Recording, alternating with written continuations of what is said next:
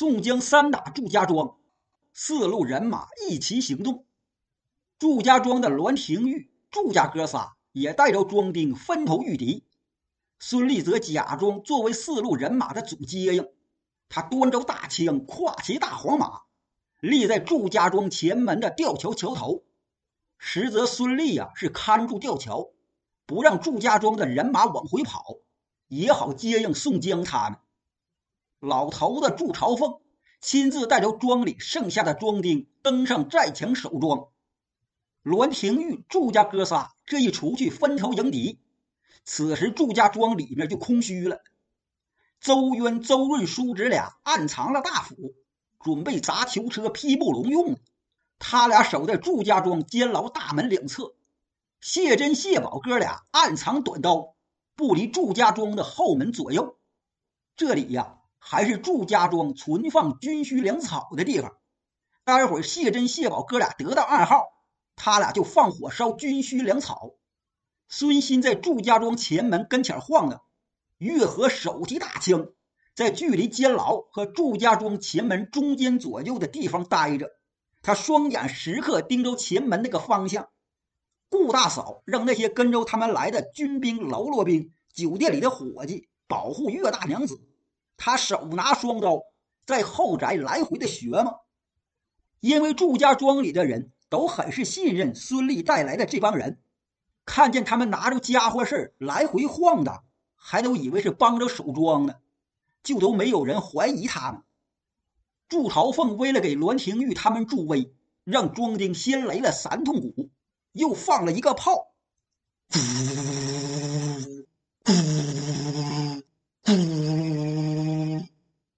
咚！长枪立马在祝家庄前门吊桥这儿。他见时机已到，就把大枪朝空中一举。在前门跟前晃荡的孙新一见哥哥孙立把大枪朝空中举起来了，就知道开始行动了。孙新把早就预备好的那杆孙立的任标旗给插到了门楼上，这杆大旗一插就是动手的暗号。紧盯着前门这个方向的月河，一见到那杆任标旗，他就提着枪。哼哼呀呀的就往监牢那儿唱着去了。周渊、周润爷俩听到月河的唱声，周润一打呼上，爷俩抡开大斧，就把看守监牢的庄丁给砍翻了好几个，冲到监牢里面，来到囚车前，咔咔几斧子，就劈开了囚车木笼，把石秀、黄信、秦明、石青儿他们这七个人都给放出来了。这七个人各自找到兵刃，什么刀枪棍棒，反正能杀人的兵刃就行啊！呐喊着，这就开始往出冲杀。顾大嫂听到呐喊声，她抡起双刀冲到内宅，不管男女老少、大人小孩，见着就砍呐，凶恶的就跟老虎一样，还是个母的。众位好汉杀到前门，祝朝凤一看不好，慌忙下战墙要跑。石秀抢到跟前儿，咔！一刀砍死祝朝凤。谢珍、谢宝听到庄里混乱，他俩立即跑到堆放军需粮草的场地，一把火就给点着了，烧了军需粮草，顿时烈焰升腾，黑烟蔽空。攻打祝家庄的四路人马一见祝家庄内起了大火，就知道孙立他们已经得手了。各位好汉都是拼力向前冲杀，栾廷玉、祝家哥仨也看见庄里黑烟满天，他们知道不好，就急忙往回来，要进庄里。祝龙帝一个冲回来，他刚到吊桥这儿，就见孙立横枪立马在桥头：“你这厮哪里去？”祝龙一听，他打个嗝随即就明白了。惊慌的连话也不说，拨马往回就走。正碰上冲过来的梁山坡人马，为首的正是宋江、吕方、郭盛等人。吕方、郭盛二人双戟并举，截住祝龙。祝龙哪里有心恋战？他招架几下就要跑，慌乱之中被吕方、郭盛的两杆大戟 给扎落马下。一帮喽啰兵围上前，枪扎刀砍，祝龙死在乱刀乱枪之下。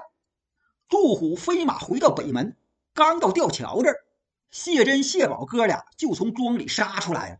祝虎一见，吓得他回马就走。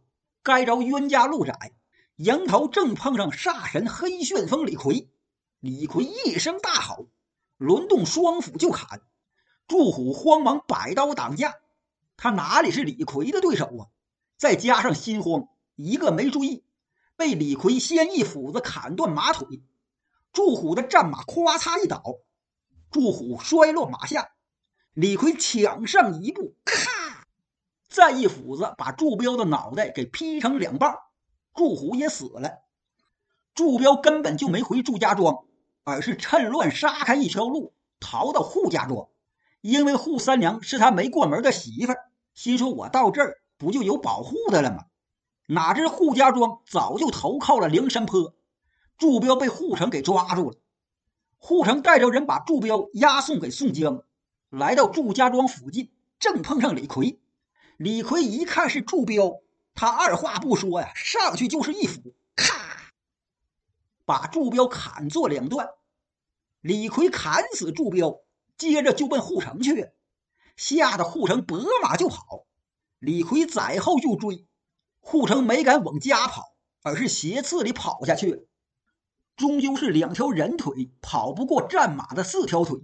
李逵没撵上护城，李逵这家伙虎劲儿上来，他杀的兴起，独自一个人干到扈家庄。扈家庄没有防备，被他给杀进庄里。可怜扈太公一家老小，除了扈城、扈三娘他俩之外，其余的人不管男女老幼，都被李逵给砍死了。扈城得到家里的消息，他就投奔了延安府，在那里做了一个军官武将。李逵杀了扈太公一家，他逼着庄丁把庄里的金银细软等所有的财物，用好几辆大车装上，然后放把火烧了扈家庄，这就押解车辆回来进献给宋江。祝家庄的教师栾廷玉，他死在乱军之中。孙立念妻是同门师兄弟，让人挖个坑，把栾廷玉给埋了。破了祝家庄之后。宋江和军师吴用端坐在祝家庄的大厅上，等着各位首领前来报功。经此一战，祝朝奉父子以及全家全部被杀，教师栾廷玉也死在乱军之中。一共生擒祝家庄庄丁五百来人，夺得好马五百多匹，牛羊猪啥的那是满卷的，银钱不计其数，粮草五十万担。够梁山坡全部人马吃三年的。宋江听完，他是大喜过望啊。这时李逵前来报功，就见李逵腰里别着两把板斧，满脸满身都是血呀，就跟个红色人一样。不过不是他身上出的血，都是别人的血溅到他身上，可见这李逵杀了多少人。李逵见着宋江，他是哈哈大笑，哈哈哈哈哈哈。哥哥，李逵前来报功啊！我杀了祝虎、祝彪这俩王八羔子，杀了扈太公一家，就是跑了扈城，放火烧了扈家庄，得了十多车的金银，都给哥哥拉来了。哈哈哈哈哈！今天过瘾，杀的痛快。什么？你杀了扈太公一家，又放火烧了扈家庄？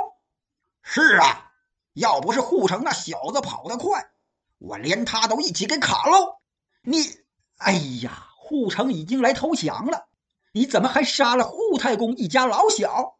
是谁让你这么干的？呃，没人让我这么干，是我杀顺了手。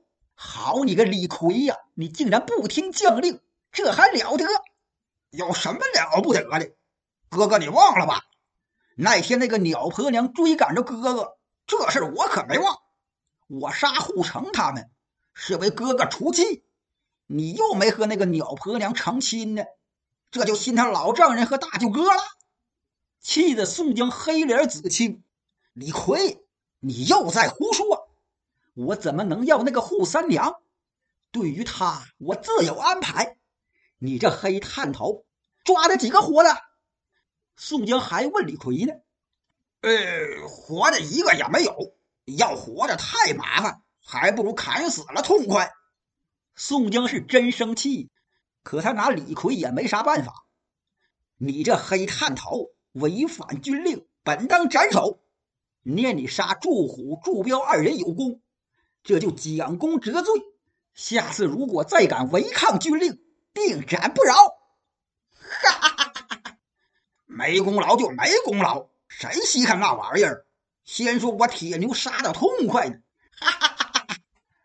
气得宋江狠狠瞪了李逵一眼，李逵一伸舌头，退到一边去了。报功完毕。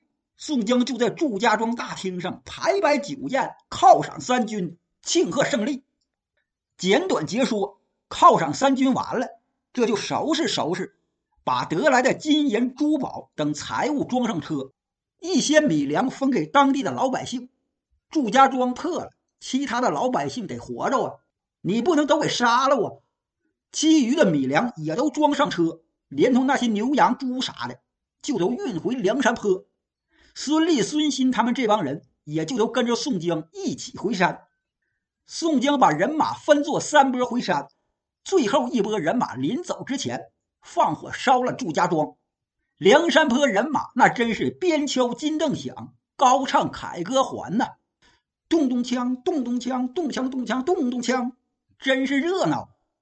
不说宋江凯旋回山，只表扑天雕李应。现在李应左胳膊上的箭伤已经基本好了，他每天都派出人去暗地里打听祝家庄的消息。得知宋江破了祝家庄，他是喜忧参半。喜的是祝家父子全都死了，以后也就不能来找他算账了。因为讨要石签的事儿，致使他和祝朝凤闹掰了。这祝家爷们儿是个睚眦必报的人，因为有梁山坡来打他们。所以祝家爷们儿没时间来打他李应，要是祝家庄来打他们李家庄，李家庄肯定抵敌不过。现在祝家父子全死了，这个后患也就没了，因此李应高兴。可他又担心宋江打完祝家庄之后还会来打他，那他更是抵挡不了，这就是忧。正担心着呢，有庄丁来报。说是运州知府带着不少人来咱这李家庄了，不知道来干啥。李应一听，慌忙用一条白绢把左臂给缠上，然后他叫杜兴出庄门去接运州知府。杜兴把运州知府一行人接到厅里，李应慌忙出来参拜。他请知府上座，然后献茶。就见跟随运州知府的有孔目、校尉几个虞侯。还有好几十押狱阶级小牢头、衙役等人，这帮人都站在运州知府的身左身右。运州知府连茶都没喝，就冷着脸问李应：“祝家庄、扈家庄都被梁山坡贼寇所破，而你这李家庄却完好无损，你们三个庄子不是结成生死联盟了吗？这到底是怎么一回事啊？”李应冷汗都下来，回知府大人话：“小人是和祝家庄有生死联盟，可前几日祝家庄的祝彪射了小人一箭，到现在左胳膊的箭伤还没有完全好，因此小人就一直闭门不出。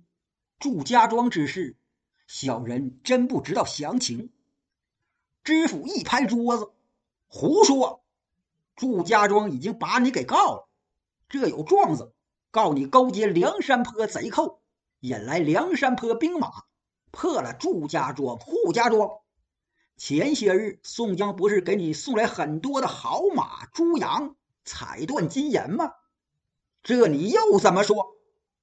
小人知道梁山坡乃是贼寇聚集之地，因此他们送来的钱财等物，小人一个也没敢要。